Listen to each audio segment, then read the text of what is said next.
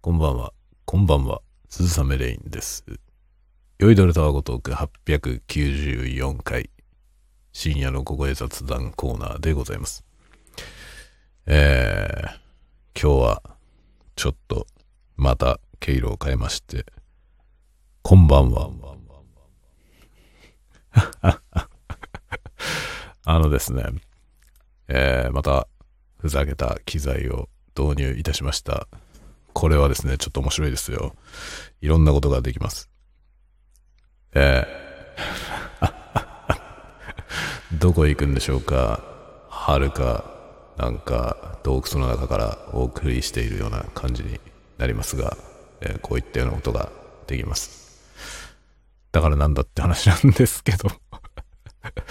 これはですね、今回は、前にもね、あの、ミキサーにこういう機能がついてて、エフェクトをつけたりして遊んだことがありましたが、今日のやつはですね、また違うマシンでございます。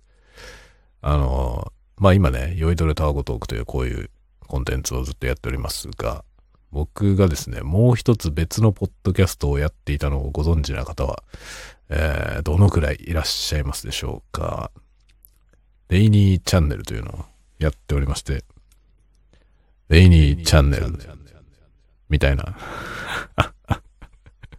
みたいなやつをね、やってたのよ。で、このね、こういう曲が 流れてですね、えーやっていたラジオというかね、ポッドキャストがございました。覚えておいででしょうか？これ今何をしてるかというとですね、まあ、レイニーチャンネル作っていた時は、えーまあ、コンピューターのですね、DAW、DAW、デジタルオーディオワークステーションというね、そういうソフトウェアを使って収録をしてですね、で、まあ、僕は DJ のソフトウェアを使ってリアルタイムに BGM 流しながら喋るというね、で、喋って同時録音で、でもベストラックに録音するというような、えーまあそういうことをやってたわけですよ。それがですね、なんとハードウェアでできます。というハードウェアを買いました。これはですね、でも、あの、ポッドキャストを作ろうと思って買ったわけではなくて、全然別の用途で使おうと思ってね、使おうと思って買ったんですけど、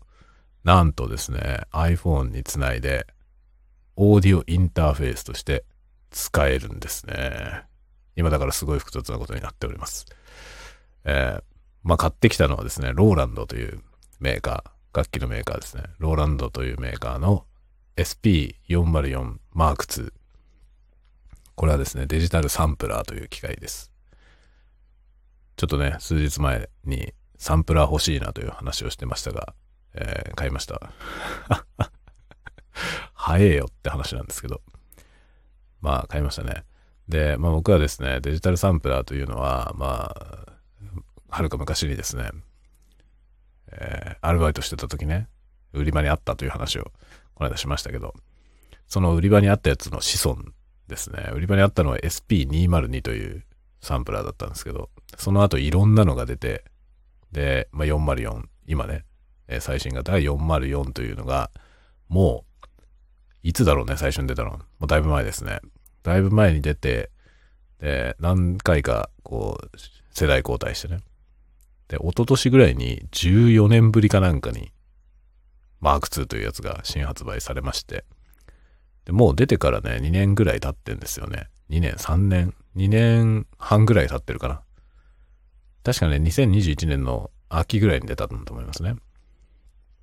で、えーそれからもう結構時間経ってるわけですけど、まあ、品薄なんですよ。なかなか手に入らないんですよね。で、たまたま在庫がありまして、それを購入いたしました。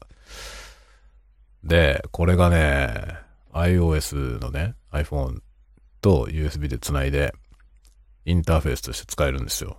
オーディオインターフェース。で、今ですね、マイクは Zoom の M3 マイクトラック。M3 マイクトラックを SP404 M2 のラインインにステレオでつなぎまして、ステレオです。ステレオで、このようにね、ステレオでつなぎまして、それを、えー外部入力、まあ、SP20、えー404の外部入力として今そこに刺さってまして、で、それが USB 経由で iPhone に刺さっていて、入るということになっております。で、パッドにですね、SP404 のパッドにいろんな曲をね、入れてありまして、で、今のレイニーチャンネルというやつをやってた時に BGM 使ってた曲をトリガーできるようにしたんですよ。で、それをリアルタイムでポン出ししながらですね、喋れるし、この外部入力に入ってるこの音に、えー瞬時にエフェクトをかけるというようなことがね、できるわけですよ。すごいでしょ めちゃめちゃ楽しいですね、これは。これね、ゾフィーっていう感じでしょ もうななんて楽しいんでしょうか。で、この、このね、機械は、まあ、サンプラー、デジタルサンプラーなんで、本当にね、エフェクターとかがね、その、いわゆるポッドキャスト用じゃないわけですよ。超いろんなのがあんのよ。で、何が面白いかな。うんとね、例えばね、こういうやつ。音声を変えてあります。プライバシー保護のために。とかね、とかこういうやつできるわけよ。面白いでしょ？で、ちょっと待ってよ。うんとね、ローファイ、ローファイ、音が悪い感じになるってやつね。うるさいね、これ。ちょっと待って、レベルが高すぎるのこれ。これね、ローファイ、えー、なんか音が良くない感じになる。これ、カセットテープシミュレーター。カセットテープで収録して再生しているような音になるエフェクトでございますね。もうこれ相当性能の悪いカセットテープですね。このヒスノイズっていうかね、シャーって言ってるけど。まあこういうようなことができるわけですよ。楽しいでしょ？でまあこれね、あのデジタルサンプラーで、えー、なんだろう、まあトラックメイキングをしたりとかですね、ビートメイクしたりとか、まあいろんなことに使えるわけですけど、僕はそういうことではなくてですね、これで ASMR を作ろうと思います。もうね、我ながらね、どこへ向かっているのかよくわかりません。だけどね、この機械は本当に面白い。で、今のようなことがね、かなり複雑なことができるんですよ。あもちろんね、あの、デジタルサンプラーという機械なので、まず、ご存知ない方にはどういうものかよくわからないかもしれませんが、まあ、ものすごく雑に言うとですね、なんか音を録音してね、その録音した音を、まあ、加工しながら重ねて出力することができるという機械です。で、そのいろんな断片、部品ですよね。その音楽の部品のようなものを録音しておいて、で、それをですね、あの、好きなタイミングでトリガーして、再生して、組み合わせてね。で、複数のものを組み合わせてエフェクトをかけたりとか、いろんな、エフェクトのかけ方とかもかなりいろんなことができるんですけど、そのいろんなことを工夫してですね、で、音を作っていくという、そういう機械なんですね。すごい高機能。なので、これ、まあ、デジタルサンプラーの使い方としてね、ポッドキャストを撮るっていうのは、まあ、ないわけですけど。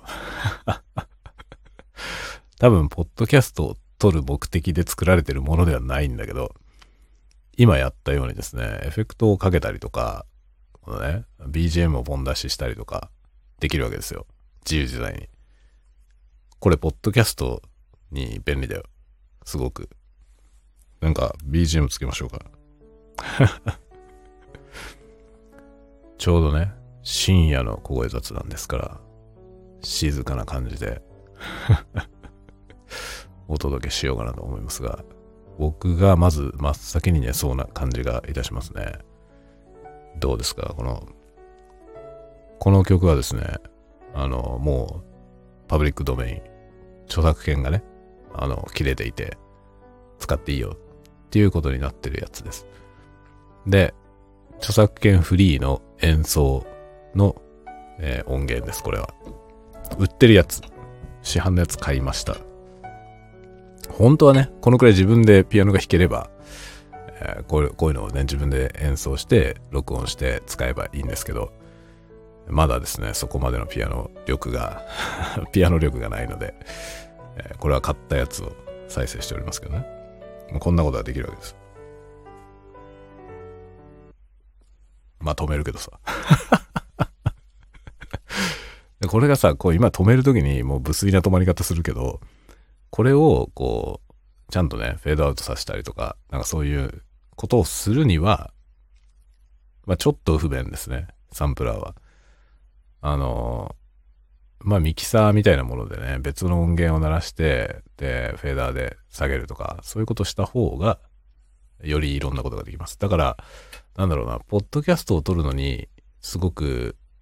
なんていうの、適しているというかね、ポッドキャスト向けに作られてるプロダクトがあって、そういうやつはフェーダーがついてたりするので、もちろん、ポッドキャストに使うんであれば、そういうのを買った方がいいと思います。この サンプラーはね、サンプラーでそれをやるっていうのはちょっと、まあ、本来の目的と違うので、ねあんまりこう、適してはないと思います。ちょっとまあ、お酒でも飲みながらね、喋ろうかなと。久しぶりに思いますが。というわけでね、今日はこのデジタルサンプラーを今使いながら収録してますが、まあね、デジタルサンプラーがないと取れないようなことをやるつもりはあんまりありません。今までのところにちょっとやりましたけど、あれは遊びです。別にそういう目的で買ったわけではないんですね。でもね、面白いから、ちょっとね、これできんじゃねと思って、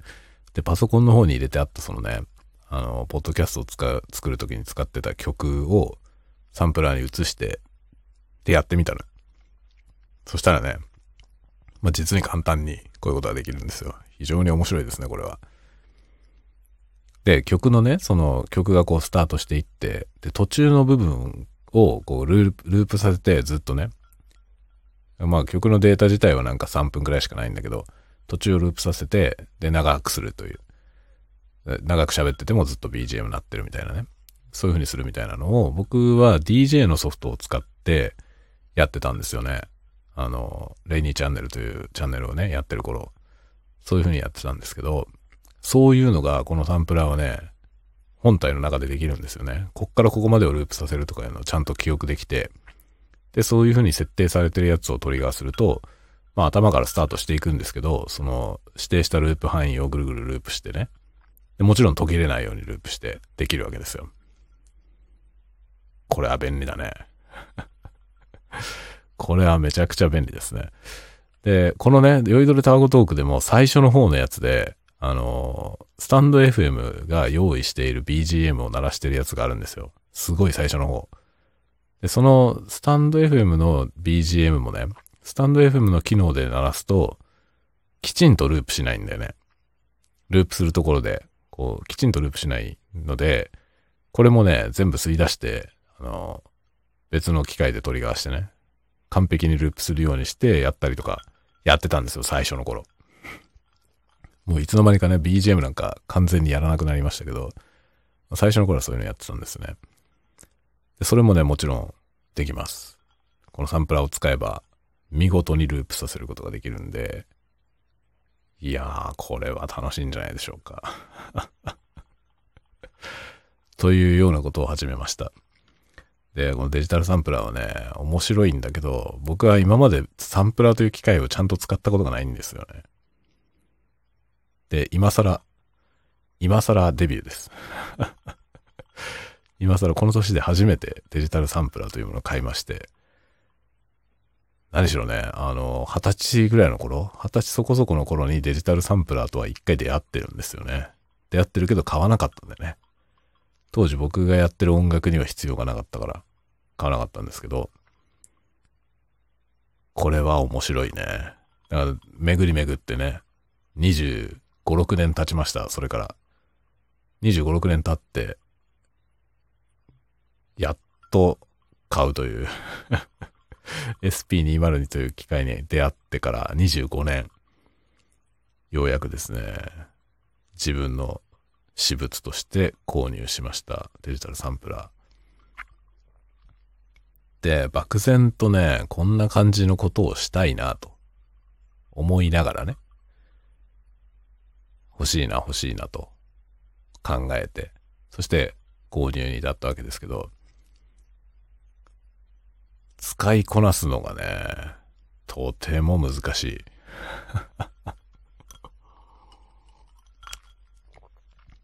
まずね、ものすごく機能が多いですね。いろんなことができます。ものすごくいろんなことができるので、まずそれ覚えるのが大変。どうやってやるのか覚えるのが大変ですね。で、本当にね、ざっくりとだけこんなことができたら面白いかなぐらいの感じで発射しましたので、僕は。まあ、いつもそうなんですよ。いつも見切り発射。とりあえずスタートする。とりあえずスタートして。で、具体的にどうするかは、走り始めてから考えるというのが僕なんですよね。で今回もそのような感じで、まあ、YouTube でね、下調べというか、しばらく SP404 のこのね、Mark2 の動画を見漁ってですね、で、大体自分のやりたいようなことというか、思い描いているようなことは、できそうであるというところまでは、調べて。で、まいろいろね、細かいスペック、ここはどうなってんだろうなとか、こういうことはできるのかなっていうのを、事前にちょっとね、疑問に思ったところ、もういろいろね、YouTube でいろんな動画を見て、誰かやってる人いないかなと。見てね。で、やってる人いました。お、できるんだ、やっぱりっていうね。これまでいろんなものをね、プロダクト買ってきてますけど、まあ、ローランド、さすがですね。かゆいところに手が届く。この間ね、あの、あれどこに書いたの ?X?X か、ブルースカイかどっかに書きましたけど、ズームとかローランドっていうのは、もう実際に使ってる人が作ってるよなっていう感じがしますね。この機材を使う人はどういうことがしたいのか、それをね、すごくよくわかってると感じます。使ってみて、使ってみてね、そのね、すごい深いところで、かゆいところに手が届くんだね。あ、ここがって、ここがちゃんとこうなってるじゃないみたいなことが結構ありますね。これはなかなかすごいなと思います。だプロダクトを作ってる側の人がね、使ってる側の人のことをよくわかってるというか、多分実際使ってるでしょうね。で、さらにすごいのはね、その自社の製品じゃないものをちゃんと使ってるだろうなと思います。同じカテゴリーの別のメーカーのものを実際使ったことがあるだろうね。で、他社の製品のいいところ、で、自社の製品のいいところっていうのをよくわかってるし、そのね、割り切りも素晴らしいですね。この機能はいらないだろうっていうのをバッサリ切り落として、そして価格を下げるという。見事です。本当によくできてると思います。もうほんとね、いろんなことができすぎて、どうやって使おうかな。どうやって使おうかなという感じです。ただね、微妙にやっぱりね、その、そぎ落としてる部分もね、たくさんあるんで、これ一台で何もかもやろうっていうんではなくて、やっぱこいつでできること、こいつではできないことを見極めて、使い方をね、考えていきたいなと思ってるとこです。これは面白いわ。これはめちゃくちゃ面白いです。いい買い物をしたと思いますね。ただね、本当にこれはね、使いこなせるようになるのにどれぐらい時間かかるかな。まあ、そもそも僕はね、このサンプラーってものを使ってどうやってトラックメイクをするのかってことがよくわかってないんですよね。あの、上手い人のやつをね、なんとなく見てはいるけど、正直何してるかわかんないんですよ、見ても。で、今回自分で手に入れたことによって、おそらく、その操作してる手元を見ればね、何をしてるのか、これまでよりも少しはわかるようになると思います。これまでは本当にさっぱりわかんなかったんだけど、今日丸一日ね、まあ昼、昼間というか朝買ってきて、朝というか昼ぐらいかな、買ってきてね、551ぐらいからずっと触ってるんですけど、その、やってみて、今のところちょっとだけ操作を覚えたでしょ？そうするとね、それ、その状態で YouTube 見てると、何してるか少しわかるんですよね。今なんか、あ、今このモードに入ったなとか、っていうのがわかるわけですよ。ボタンの押す順番とかで、あ、こうやって入ったな。で、今これをやってるな。っていうのが少し見てわかるようになってきたんで、少しはね、何をしてるかはわかるようになってきました。だけどね、重要なことはね、何をしてるかじゃなくて、なぜそうしてるかなんだよね。何を思ってどういう操作をして結果がどうなるのか。このつながりですよね。このつながりを知るってことが、このね、なんか新しいことをするとき一番重要だと僕は思ってるのよね。僕なんか時々話してるけど、あのその分野をやってる人が何を考えてるのかを知りたいと思うんですよ。だからプログラミングね、僕プログラマーに、今プログラマーの仕事をしてますけど、あの、プログラミングをやる前ね、プログラマーになる前は、自分にとって、まあ自分がいろんなことやってきて、でもそれいろんなことはやってきたんだけど、絶対にできないもの。で、できそうにないもの。自分にはできそうにないものとして、プログラミングと DJ っていうのを挙げてたんですよ。だ20代ぐらいの時ですね。20、24、5。24、5歳ぐらいの時にね。僕、まあその時点でも結構いろんなことやってたんですね。で、なんか何でもできるよねみたいな言われてたんだけど、いや何でもできねえんだよって今までやってみて、絶対にできないと思うものが2個あるっていうことをよく言ってて、それがプログラミングと DJ って言ってたんですよ。で、なんでできないと思うのかというとね、何を考えているかがわからないからっていうことを言ってました。よく友達と話してる中でね。で、何を考えているか想像ができるとね、なんか練習したらできそうな感じがするのよ。その人が何を考えてるのか。まあ、それをやってる人がね。例えば、だか楽器を弾くっていう時に、楽器は僕はいろんな楽器をやってきたから、未知の楽器であってもね、まだ触ったことない楽器をこれから勉強しようって思ったとして、多分できると思うんですよ。なぜなら、楽器を使って音楽をやる人が何を考えてるか、なんとなくわかるからですね。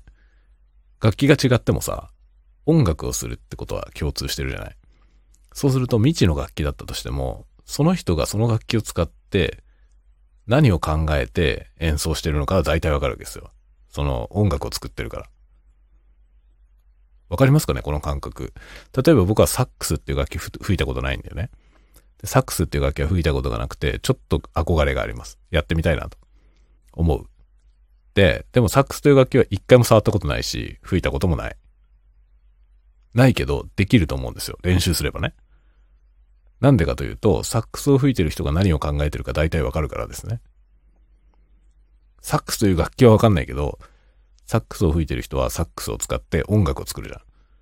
で僕は別の楽器を使って音楽を作ってるので、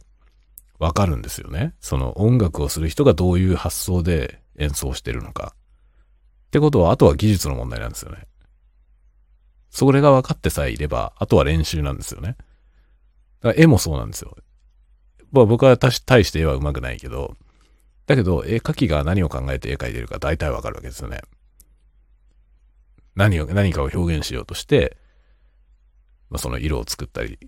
するわけですよね。ビジュアルに訴えていくっていうことをやってる。だから絵は練習すればそこそこ描けるようになるだろう。と思うわけ。なんだけど、この、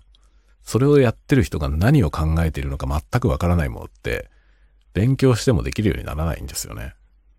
で、それを僕はプログラミングっていうので痛感したんですよ。24、5歳ぐらいの時ですね。プログラマーが何を考えてるか全くわかんなかったですね。で、プログラミングっていうのは自分でもね、興味があったからやってみたのよ。で、入門書みたいなのやるでしょ。そうするとさ、まあ何、何言語であってもね、プログラムの言語いろんなのありますけど、どの言語であっても大体似たような感じなんですよ。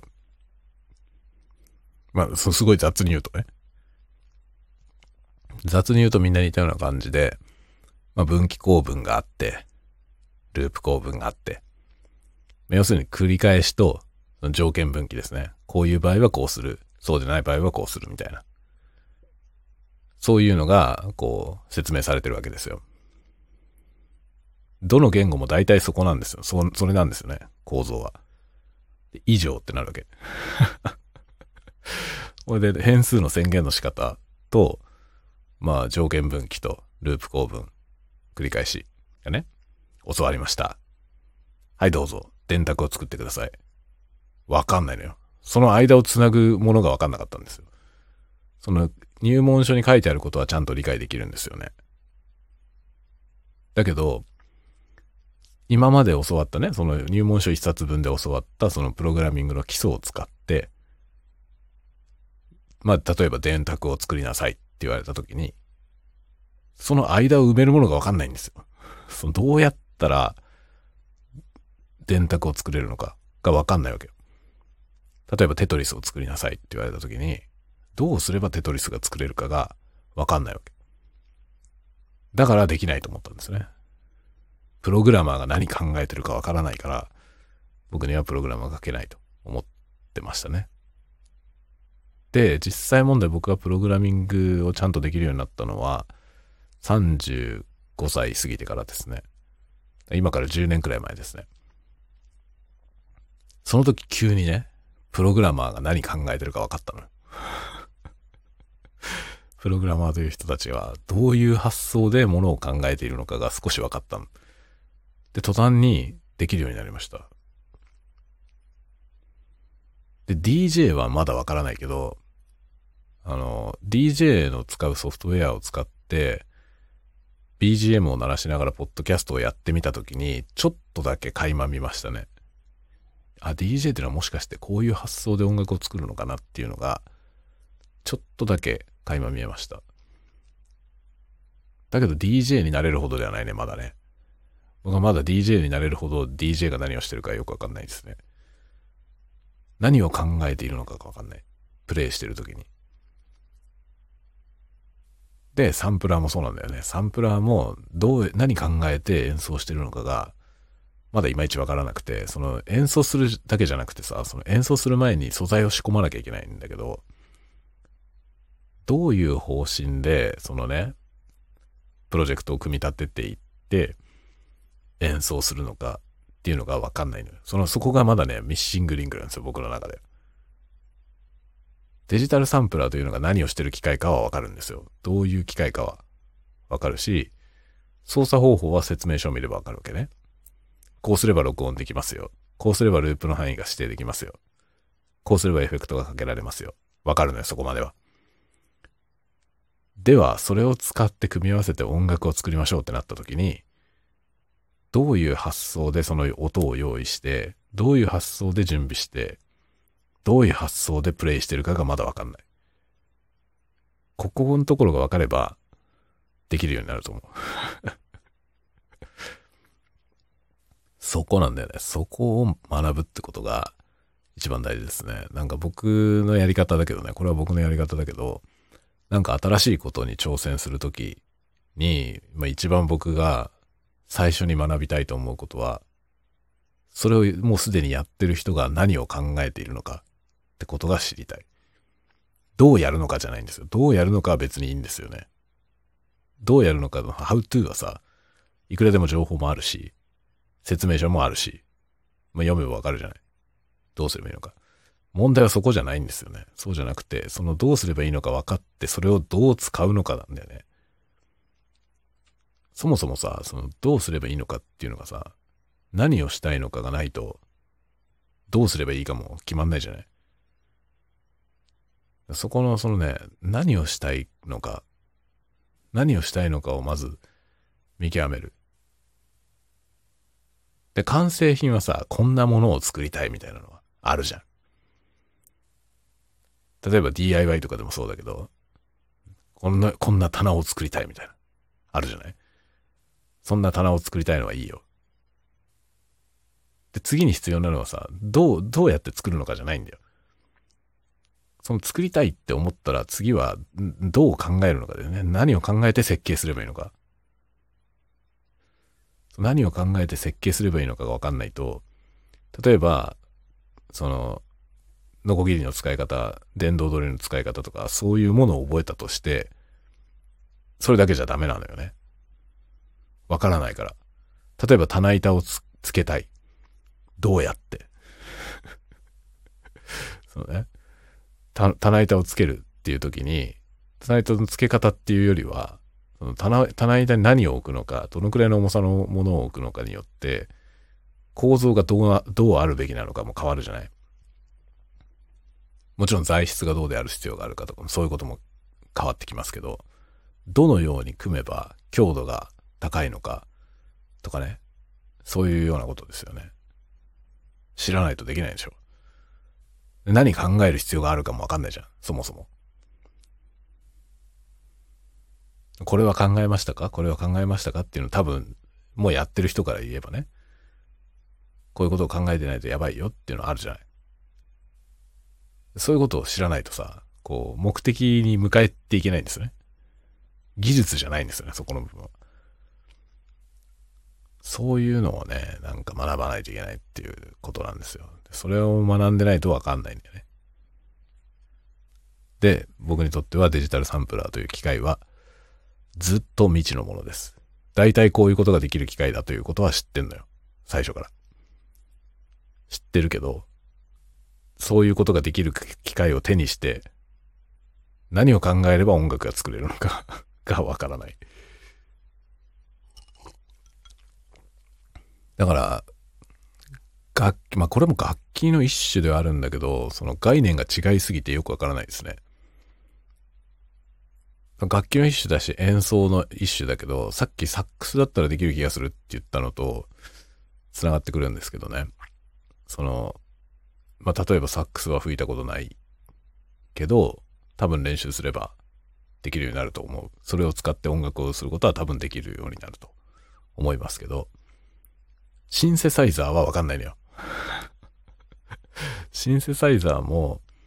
例えばシンセサイザーという楽器を使って何かの音を作ってね、その音で鍵盤を演奏して音楽をすることはできるの。まあ鍵盤の上手い下手はもちろんあるよ。僕はそんな上手くないけどね。上手くないけど、その練習して音楽をプレイするってことは想像できるわけよ。それは多分ピアノを練習してピアノが上手であれば、多分そのシンセサイザーの鍵盤を使って演奏することもそこそこできると思います。だけどシンセサイザーっていう楽器はさ、鍵盤を使って演奏するだけじゃないんだよね。そうじゃなくて、鍵盤を一切弾かずにシンセサイザーで音を作って、その音で音楽を作ってる人もいるわけよね。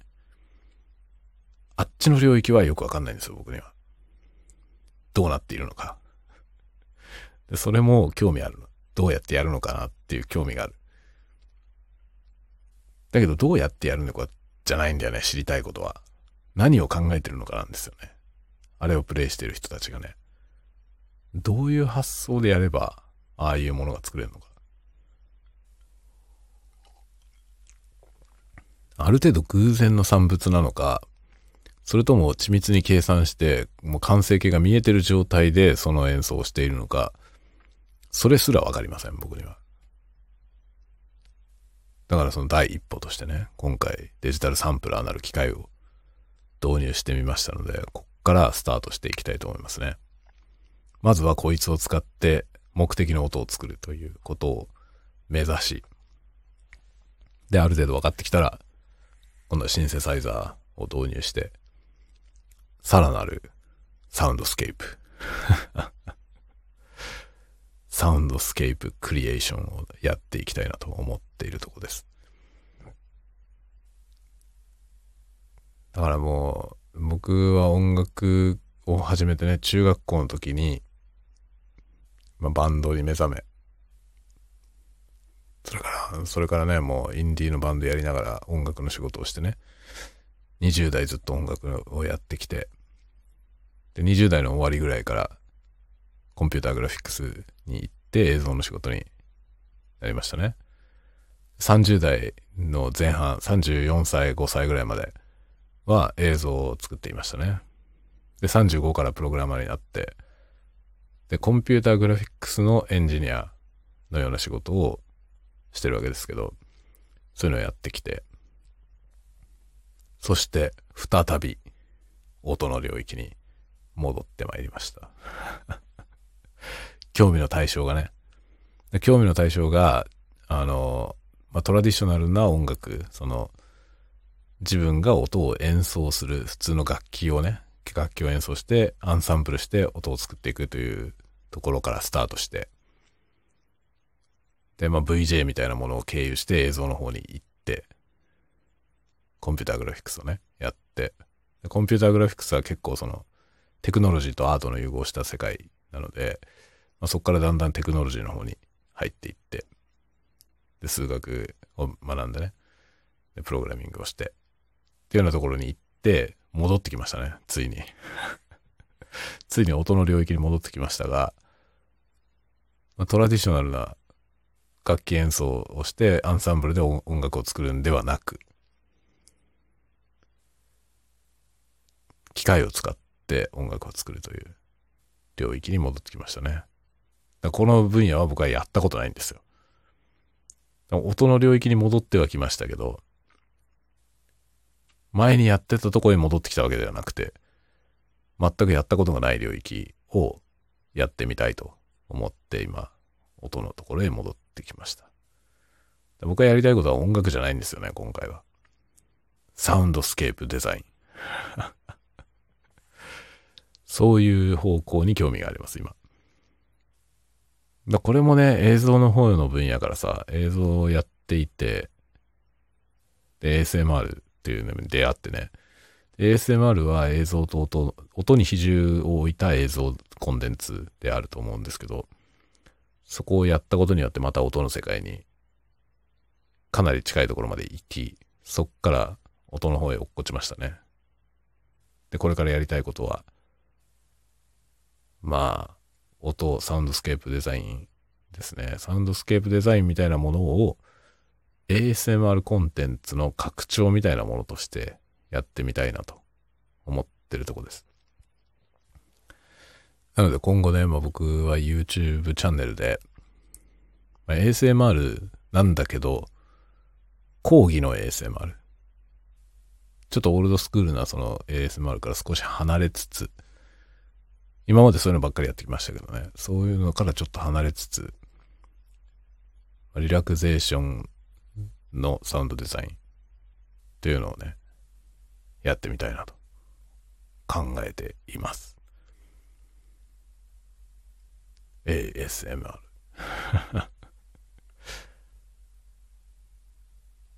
まあ、ASMR って何の略だったっけな？Autonomous Sensory Meridian Response だったかな？なんかそういうような、まあ、脳の反応のことなんですよね。ASMR ってね。これを僕はもじってですね もじって、 ambient sound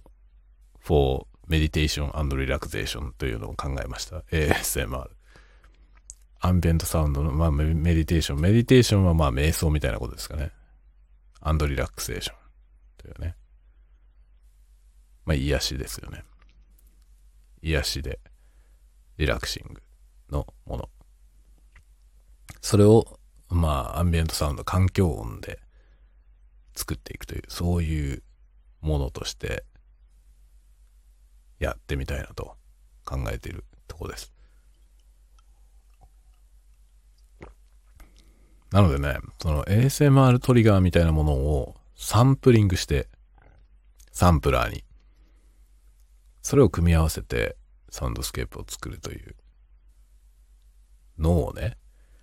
今、漠然と考えています。ただし、これはね、重要な問題が ちょっと大きな問題があって、ASMR っていうのは、音だけじゃないんだと思うのよね。ASMR トリガーの音っていうのはさ、その音を出している映像とセットだから効果があるんではないかと若干思うんですよ。で ASMR の中にはそのビジュアルトリガーっていうジャンルもあって、それはその、まあ、ハンドムーブメントみたいなね、音が出てなくても、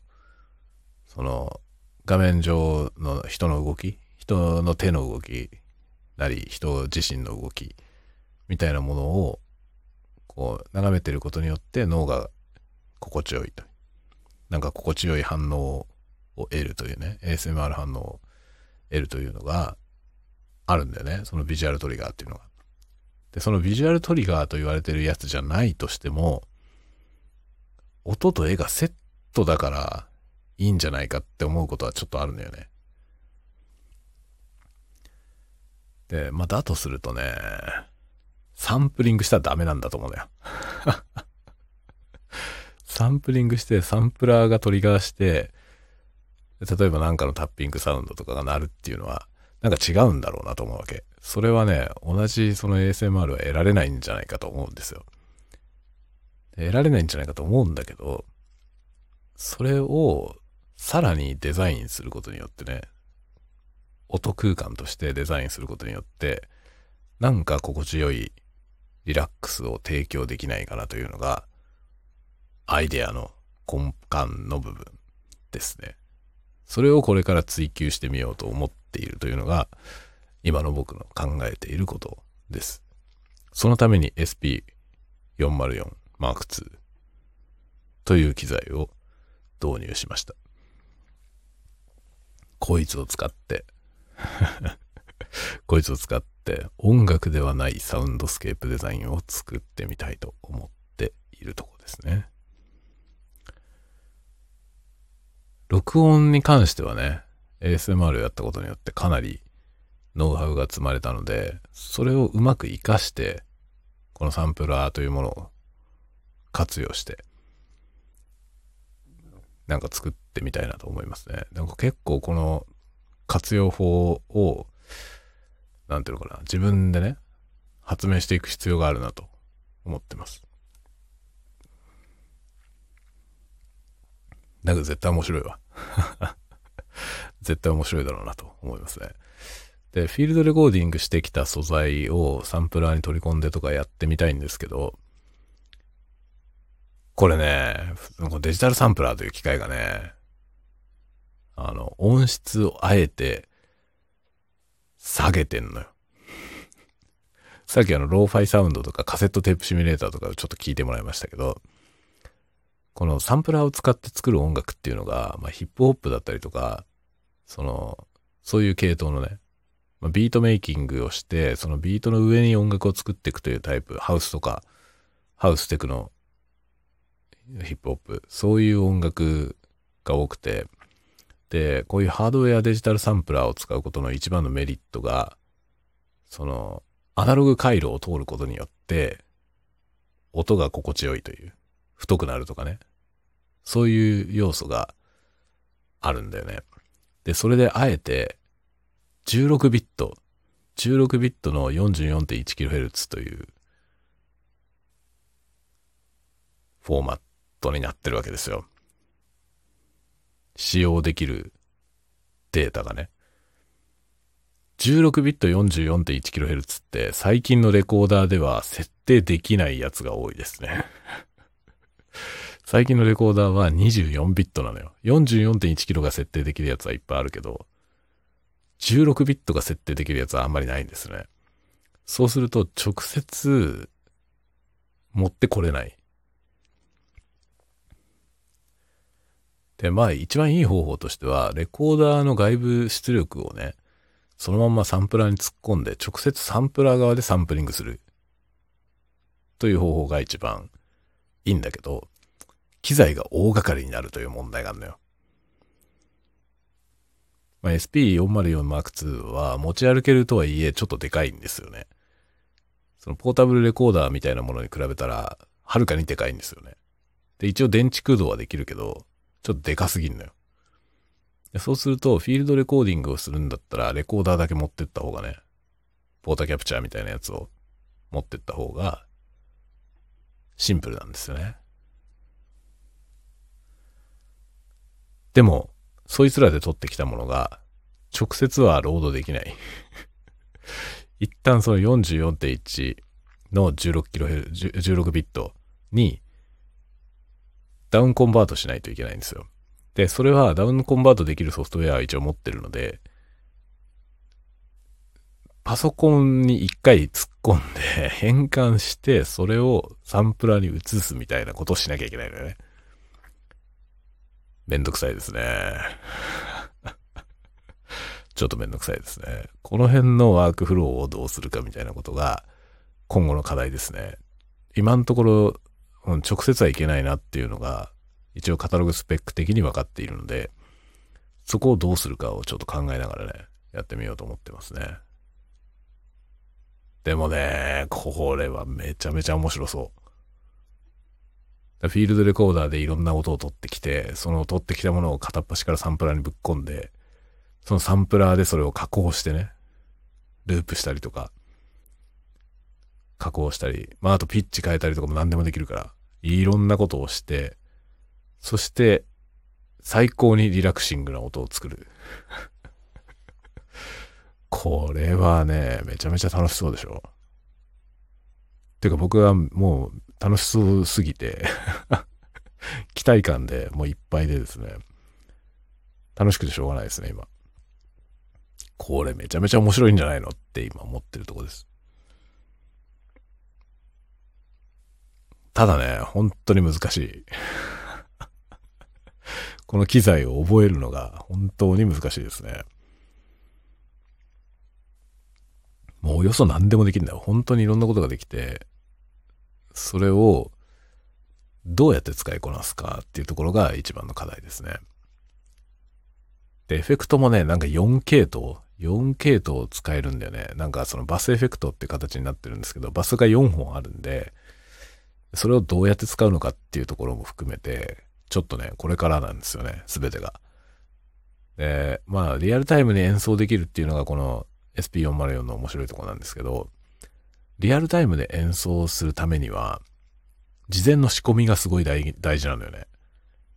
で、YouTube なんかでも、その、アンビエントジャムとかって言ってね、リアルタイムでアンビエントミュージックを作りながら演奏してる人とかいるんですけど、あれって結局のところね、そのセットアップなんだよね。セットアップしてるからリアルタイムで演奏できるのよね。で、あの演奏するためのそのセットアップ何を考えてセットアップしてるのか、ここなんだよ。ここが今の僕のミッシングリンクなんで これを理解しないことには、ちょっとね、あの、思い通りのものが作れないんじゃないかなっていうのが今思ってるとこですね。そこへこれから踏み込んでいって、長い旅が ロングロングジャーニーが始まろうとしているところです。いやーもう楽しいですね。ワクワクが止まんないよね。まあ、ちなみにこの SP404M2 という機械は、定価6万6千円で、僕は6万6千円定価で買いました。で、Amazon とかだともっと安く手に入ります。僕はね、もうあの、旭川の島村楽器で買いましたけど、あの、旭川、とにかくね、旭川に金を落とさないと もう店がなくなっちゃうんで、旭川の島村楽器が撤退しないようにね、まあ、島村で買います。でもまあ6万6千円なんで全然安いからね。結構金額としては大きいんだけど、まあこの、この手の楽器の中では、この SP404 は安い方です。安いもんだよ、本当に。6万6千円でこんなに楽しかったら。こんなに楽しいんだったらいいよねって思いますね。で、こいつ本当にすごいから、そのバンクもいっぱいあるしね、もうものすごい数のサンプルをね、収録できるんですよ、本体に。本体に 16GB メモリーがあって、で、外部に SD カードね、使えるんで。ただまあ SD カードから直接読み込んで、その読み込みながらプレイすることはできないっぽいので、まあ、あの、本体のね、メモリを全部、その、SD カードに全部ダンプして、で、SD カード側から、その、保存してあるやつを、まあ、一揃い全部、ロードして、で、使うみたいな感じですね。だから、丸ごと、丸ごとバックアップして、丸ごとそのバックアップ自体を入れ替えて使うみたいな、そういう使い方になりますかね。で、一応本体のメモリが 16GB で、僕は SD カードは 64GB のやつを買いましたんで、4セット分、本体4セット分のバックアップができますね。で、その4セット分のバックアップを丸ごと入れ替えながら遊べば、まあ、64GB 分の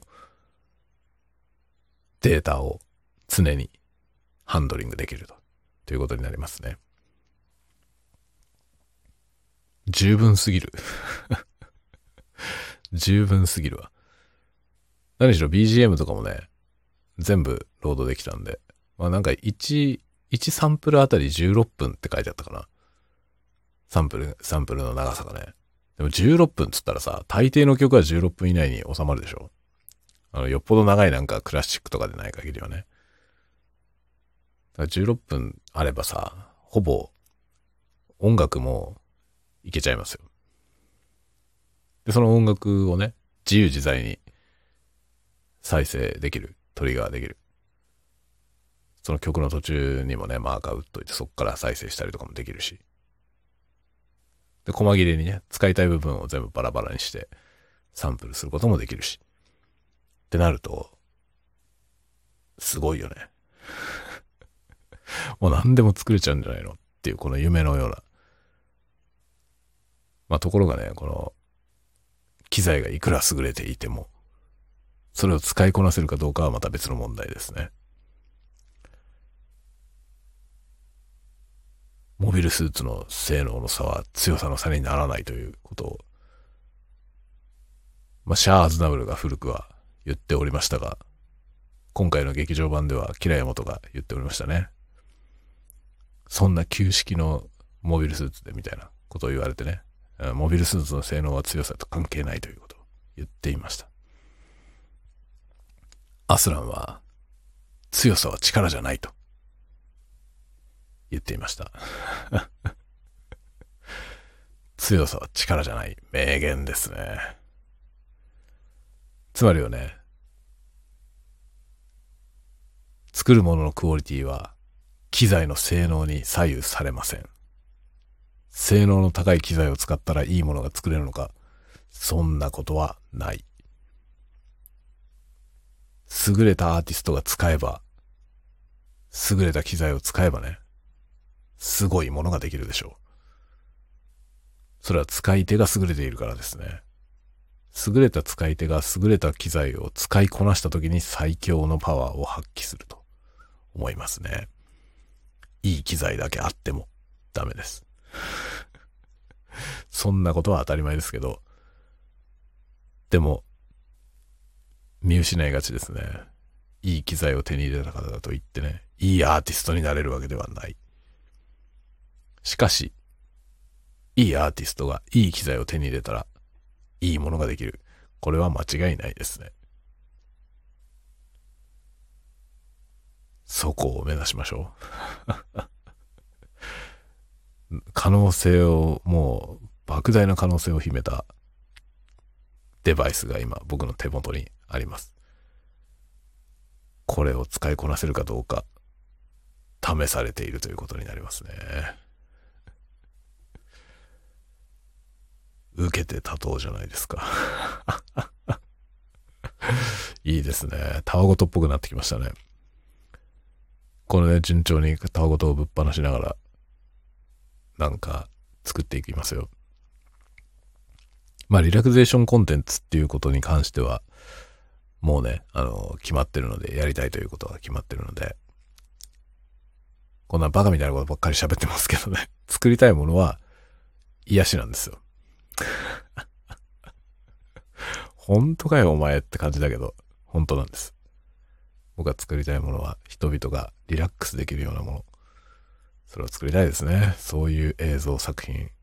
まあ映像作品というか、うん、どっちかというと音ですね。サウンドスケープ。それに絵が、絵がついている。たまたま絵がついているという。そういう感じのものを作りたいですね。という感じでね。創作意欲は売るほどあります。創作意欲は売るほどあるし、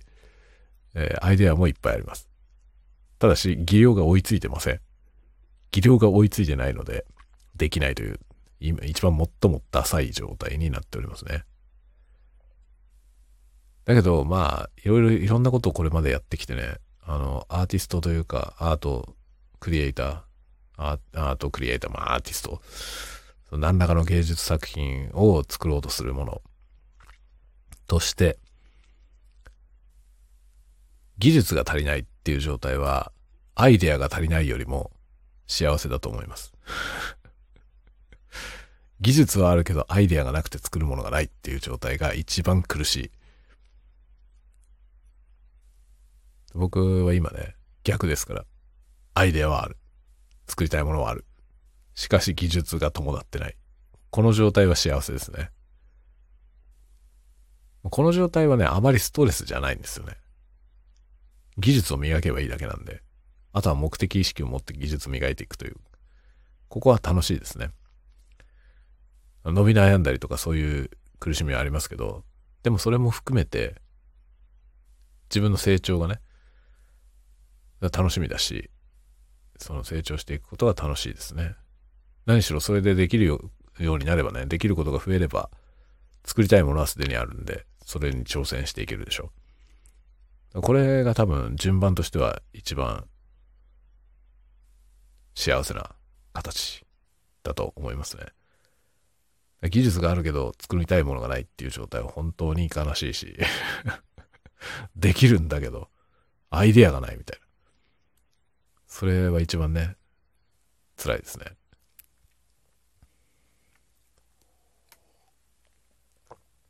というわけで、なんか長々と喋ってきましたが、そういうことを始めましたよという今日は話でございました。まあ、実はね、あの、格読む、格読むに今小説あげてまして、格読むコンっていうのがね、格読むコンテスト、ウェブ小説コンテストみたいなやつ今、やってるところですね。僕は長編を2つ、短編を4つかな、出しました。全部、あの、過去作ですね。新作はありません。今回は。今回初めて発表するというか、発表っていうか他のとこに発表したやつを転載して、格読むでは初めて掲載したっていう作品もありますが、完全新作のものは一個もありません、今回は。で、格読むコン一回も出したことないです、これが、これまで。で、今回初めてなんで、とりあえず、今出せそうなものをありったけ突っ込みました。まあ短編はもっといっぱいあるんだけど、一応あの評判のいいやつを出しました。なので、当初出す予定がなかったものも追加で出してます。好評だったから。なんか読んでくれた人に好評だった作品を追加で2本追加しました。だから最初2本2本、長編2本、短編2本出してたんですけど、短編は4本になりました、今。という感じで今出してますね。で、小説は前にもちょっと話したように、僕はしばらく小説の新作を書くことはありません。なぜなら、頭を日本語モードにしたくないからです。今、英語の勉強中でね、英語を毎日やってます。で、これに今力を入れてるんで、ちょっとね、頭を日本語、100%日本語の状態には戻したくないというのがあって、でも小説を書こうと思うともうフルポテンシャル150%ぐらい日本語に全振りしないと書けないので、ちょっとね、今それをしたくないなというところで小説はしばらくお休みします。それをお休みして、その間に英語を勉強しようと。で、多分完全にちゃんと英語が操れるようになれば、また日本語に全振りしても、もう英語の方はね、なくなりはしないと思うんで。そこまで英語力がいってから、日本語の方にまた戻ってこようかなと思ってますね。ちょっとね、英語の勉強をしながら小説が書ける気はしない。日本語の小説を書くのは無理だと思います。僕にはね。できる人もいると思うけど、僕にはちょっと無理だね。本当に全振りしないと、日本語に全振りしないとね、あんなもんは書けねえんだよっていうことでございます。というわけで、そんな近況でございました。しばらくは小説をやらないで、僕は、えーサウンドスケープデザインの方に突入していこうと思います。ちょっとここの、この分野はね、ちょっとしばらくやると思いますね。何年か多分、何年かかけて追求していくと思います。アンビエントミュージック for meditation and アンビエントミュージックじゃねえや。アンディアンビエントサウンド for meditation and relaxation